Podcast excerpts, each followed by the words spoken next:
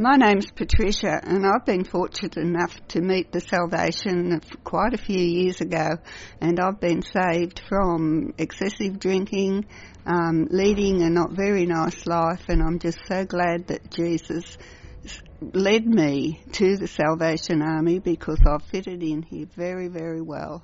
I've had a long experience with the um, different types of experience with the Salvation Army. It hasn't always been easy, but I am really, really happy at my age now that I'm 80 that I am quite sincerely believe that God loves me and I am His, and I have faith that this will never be any different.